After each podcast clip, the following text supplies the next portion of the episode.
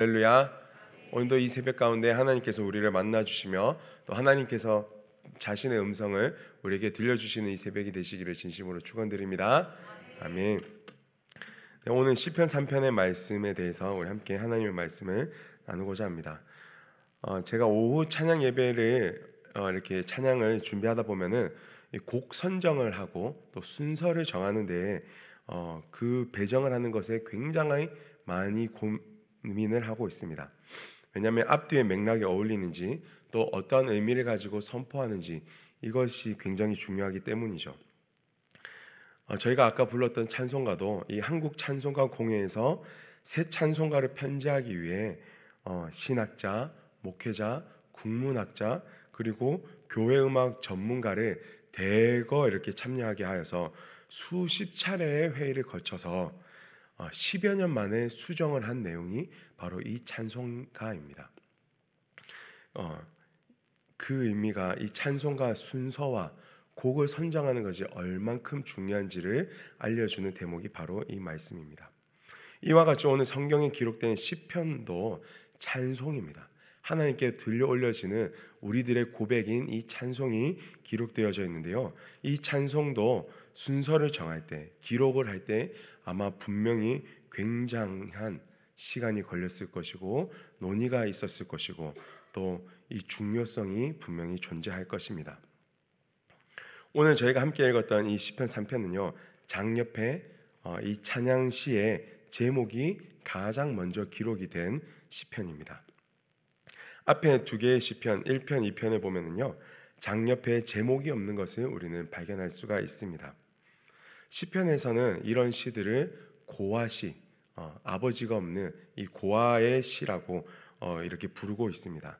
누가 기록하였는지 언제 사용하는 곡인지 어, 이렇게 기록이 되어져 있지 않는 곳들이 바로 이 고아시인데요. 이런 시들이 바로 35편이나 존재하고 있습니다.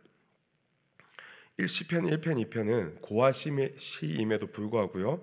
어, 제일 먼저 이렇게 성경 아, 그 시편 제일 먼저에 기록이 되어져 있습니다. 왜냐하면 시편 1편은 하나님의 말씀을 사모하는 자들에게 하나님께서 주시는 하나님의 복에 대해서 어, 가장 귀하게 기록이 되어져 있고요. 그리고 시편 2편은 하나님이 세우신 왕, 기름 부은 자, 아들이라는 이런 칭호들이 기록되어져 있으면서 이스라엘이 왕이 임명을 받을 때 아니면 또 예수 그리스도의 메시아 되심을 송축하는 이 찬양시로 불리게 되어서 굉장히 중요함을 인정받았습니다.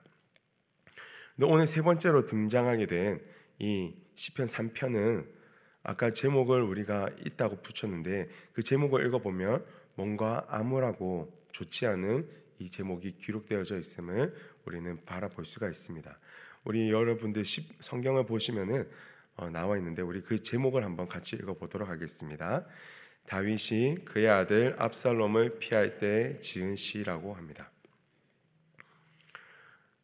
어, 제일 먼저 등장하는 이 시라면 좀 좋은 찬양, 내용이 굉장히 풍성하고 의미 있는 찬양이 어, 가장 먼저 나와야 되는 것이 분명히 마땅하다고 생각합니다.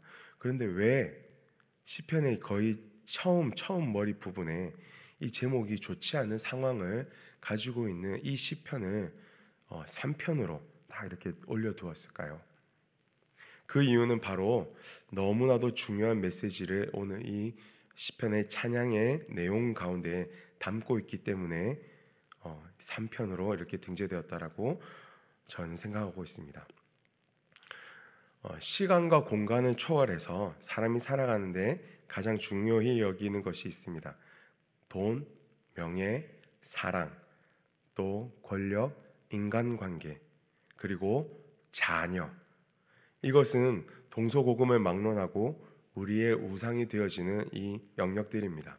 오늘 이 시편 3편은 다윗의 인상, 인생 중에 가장 서글픈 날, 자신의 아들에게 배반을 당해 죽음을 앞두고 있는 이 상황에 기록이 되어져 있습니다.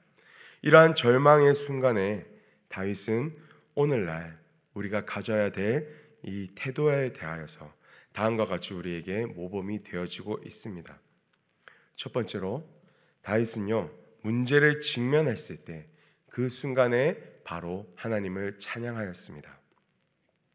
시편 3편은 다윗이 나중에 시간이 많이 지나서 어, 자신이 과거에 압살롬에게 이렇게 고통을 받았고 배반을 당해서 죽임을 당했었어라고 이 사건을 회상하면서 기록한 시가 아닙니다.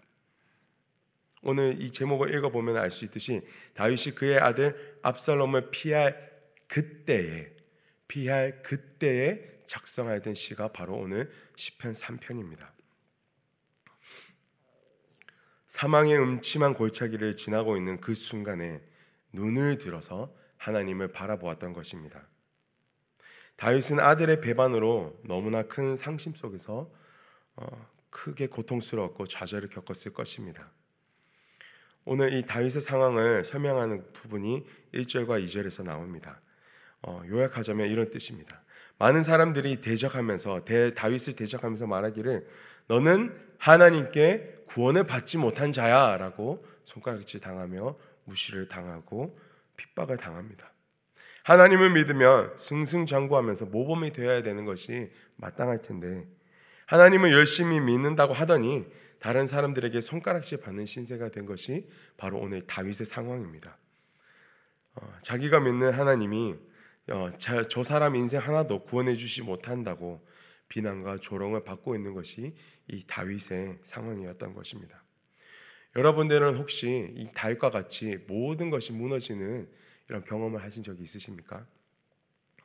생명의 위험을 받는 이 건강의 문제 앞에 또는 사업의 이 위기 앞에 사업이 실패함에 따라 이 경제적인 어려움이 발생하였을 때 그리고 자녀가 청소년기를 이렇게 그 맞이하면서 방황하며 세상에 관심을 쏟고 또 이렇게 세상 가운데 방황을 하고 있을 때 여러분들 그 세상이 무너지는 그 순간 한번 경험해 본 적이 있으십니까? 여러분들은 그 순간에 어떠한 행동과 태도를 가지셨습니까? 다윗은요 자신의 힘과 군사도 있었습니다. 어, 자신의 아들이 자신에게 반역하는 큰 그큰 죄를 강조하면서 이스라엘 군 사람들에게 군대를 모으라고 명령하실 수도 있었을 것입니다. 아무리 아들 압살롬이 모든 이스라엘에게 인정을 받아서 자신에게 반역하는 그 순간일지라도 다윗은요 하나님의 이름으로 일어나 자신의 군대를 모아서 압살롬을 대적할 수도 있었습니다. 그러나 그는 그러지 않았습니다. 다윗은 오로지 하나님께 이 모든 일을 맡겼습니다. 그리고 다윗은 찬양을 불렀던 것입니다. 위기의 순간에 찬양을 부른다라는 이 의미는요. 모든 것을 하나님께 맡긴다라는 의미입니다. 모든 것을 하나님께 맡긴 자 속에 그 마음 속에는 온전한 평안이 흘러 넘칩니다. 그렇기 때문에 다윗은 하나님께 찬양을 부를 수가 있었습니다. 다윗은 자신의 힘으로 결과를 내려고 하지도 않았습니다. 아니 결과를 만들어낸다고 한들 좋은 결과가 초래할 것이라고 그는 생각하지 않았습니다. 손해가 너무 크고 모든 것이 끝났다고 생각하더라도 하나님께 맡기는 것이 믿음입니다. 우리의 크고 작은 모든 삶의 문제를 하나님께 내어 맡길 때 우리 마음속에 달과 같은 이 찬양의 고백이 울려 나올 수 있게 될 것입니다. 두 번째로 다윗은요. 이 자신의 문제를 해결하기 위해 하나님께 간구하기보다 자신의 마음 깊숙한 곳에서부터 우러나오는 하나님에 대한 이 믿음을 이 찬양으로 고백하였습니다. 3절에서 6절의 말씀을 짧게 요약하자면 이렇게 고백이 되어집니다. 여호와는 나의 방패시고 나의 영광이십니다. 나의 머리를 드시는 하나님이십니다. 내가 부르짖을 때 하나님은 성산에서 반드시 응답하십니다.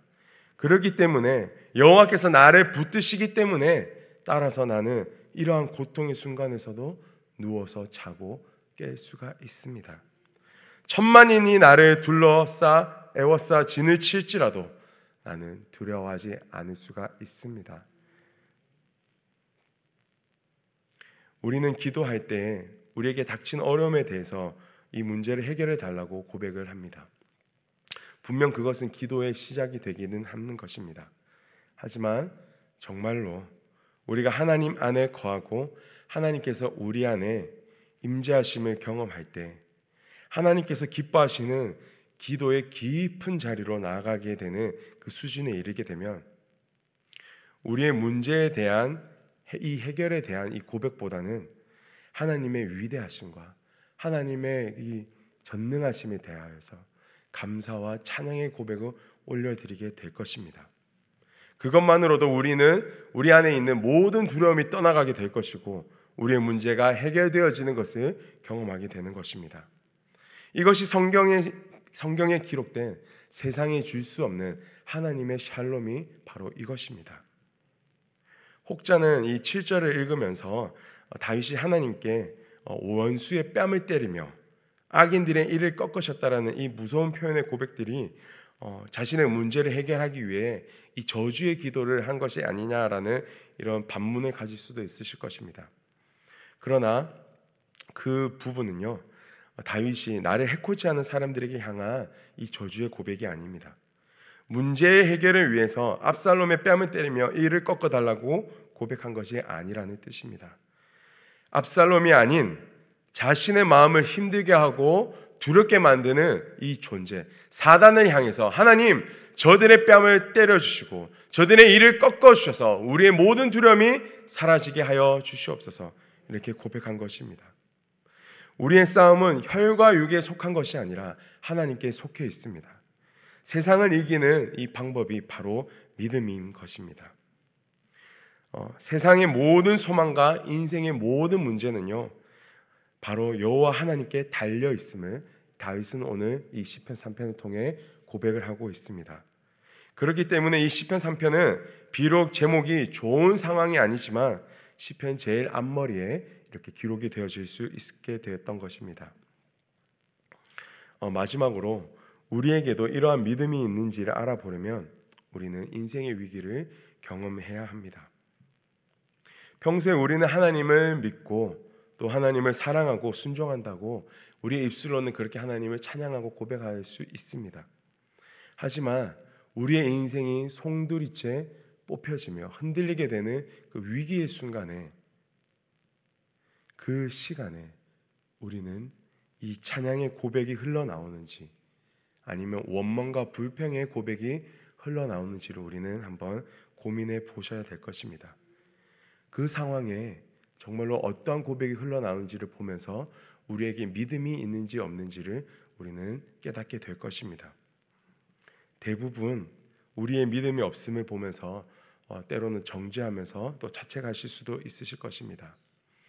하지만 우리에게 믿음이 없다고 정죄하지, 정죄하지 않기를 하나님께서는 원하고 계십니다. 오늘 이 다윗의 고백을 통해 오늘 우리에게 하나님께서 말씀하여 주시는 것은 바로 이것입니다. 다윗이 목동 시절 곰과 이리의 이 위협 속에서 그들을 만날 때 목숨의 위험을 받게 될 때도 하나님은 그를 지키셨다. 골리앗 앞에 섰을 때 모두가 그를 두려워했지만 한 여호와께서 다윗과 함께 하셨기 때문에 다윗은 골리앗과 싸워 승리할 수 있었다. 사울 왕의 시기로 인해서 다윗은 모든 것을 하루 아침에 다 잊고 광야에 떠돌이 생활을 할 때에도 여호와께서는 다윗을 가장 선한 길로 인도하셨습니다. 여호와 하나님의 이 살아계심을 경험하였던 다윗이었기 때문에 오늘 아들 압살롬이 자신을 배반하고 죽이려는 그 순간에도 다윗은 두려워하지 않을 수가 있었습니다. 원망과 불평의 고백을 토하지 않을 수가 있었습니다. 하나님의 살아계심을 믿고 지금까지 이끌어 오셨던 하나님에 대하여 이 찬양의 고백을 올려드릴 수 있게 되었던 것입니다. 저희들도 크고 작은 이 문제들을 통해서 하나님의 살아계심을 경험한 적이 있으실 것입니다. 그렇게 하나님께서 우리를 만나 주시고 지켜 주시며 인도하여 주셨던 이 은혜의 순간들이 있으실 것입니다. 그 일들을 오늘 이 새벽에 다시 한 번 더 기억하실 수 있기를 다시 한 번 더 새롭게 하실 수 있기를 진심으로 축원드립니다.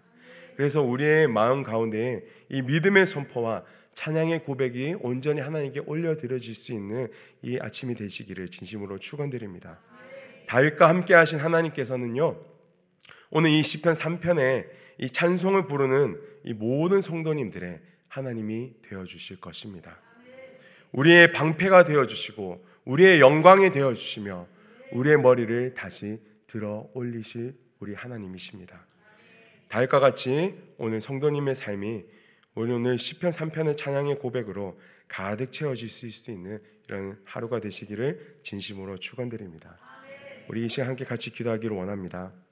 기도하실 때 하나님 모든 삶의 순간에 하나님을 찬양하는 저희가 되어질 수 있게 하여 주시옵소서. 특히 이 위기와 고난의 상황에서도 하나님을 신뢰할 수 있도록 저희들에게 믿음을 더하여 주시옵소서. 살아계신 하나님을 경험하며 모든 것을 주님께 맡기는 이 믿음의 사람으로 성장하게 하여 주시옵소서. 우리 이렇게 주님의 이름을 부르시며 함께 같이 기도하시도록 하겠습니다. 주여 살아계시고 전능하신 아버지 하나님 오늘도 이 새벽 가운데 저희들에게 이 시편 3편의 말씀을 통하여서 저희들에게 다시 한번 더 믿음을 더하여 주실 수 있기를 간절히 소망합니다. 주님 저희들에게 다가오는 이 위험한 상황과 모든 어둠의 상황들을 저희가 감당하기 어렵고 우리가 이 모든 것을 해결하기 어렵습니다. 그럼에도 불구하고 아버지 하나님 우리가 눈을 들어 하나님을 바라보기 원합니다. 살아계시고 전능하신 하나님을 바라보며 주님 살아계심을 우리가 믿음으로 선포하며 나갈 수 있는 그런 우리 믿음의 사람들이 되어지게 하여 주옵소서. 아버지 하나님 저희들의 믿음의 연약함들을 불쌍히 여겨주시고 저희가 경험하였고 저희와 함께하였던 그 살아계신 전능하신 하나님을 오늘 이 새벽 가운데 다시 한 번 더 믿음으로 고백하며 나가게 하여 주옵소서. 아버지 하나님 저희들과 함께하여 주셨습니다. 하나님 저희를 인도하여 주셨습니다. 저희를 지켜주셨고 저희가 승리할 수 있도록 주님 이곳까지 인도하셨습니다. 주님 그 살아계신 하나님을 날마다 찬양할 수 있는 다윗과 같은 사람들로서 저희를 세워 주시옵소서. 아버지 하나님 앞에 믿음으로 나아가게 하여 주옵소서. 아버지 하나님 온전히 저희들을 이끌어 주시고 인도하여 주시옵소서. 저희들에게 온전한 믿음의 사람으로 성장하게 되어지며 주님 다윗과 같이 모든 절망의 순간에도 하나님의 찬양을 올려드리며 하나님을 신뢰하며 나갈 수 있는 그런 아버지 하나님의 귀한 주님의 찬양 주님 세워 주시옵소서. 구원은 여호와께 있사오니 주의 복을 주의 백성에게 내리소서. 아멘. 사랑이 많으신 아버지 하나님, 저희가 믿음으로 하나님의 살아계심을 다시 한번 더 선포하며 날마다 고백하며 나아갈 수 있는 그런 주님의 자녀들이 되기를 원합니다. 주님 부족하고 연약하오나 오늘 다윗과 같은 고백이 저희들 삶 가운데 저희들 입술 가운데 흘러 넘치게 하여 주시옵소서. 예수님의 이름으로 기도드리옵나이다. 아멘. 주여 주여 주여 사랑과 은혜가 풍성하신 아버지 하나님 오늘도 이 새벽 가운데 저희를 불러주셨고 저희를 이끌어 주셨고 저희와 함께하여 주셨습니다. 주님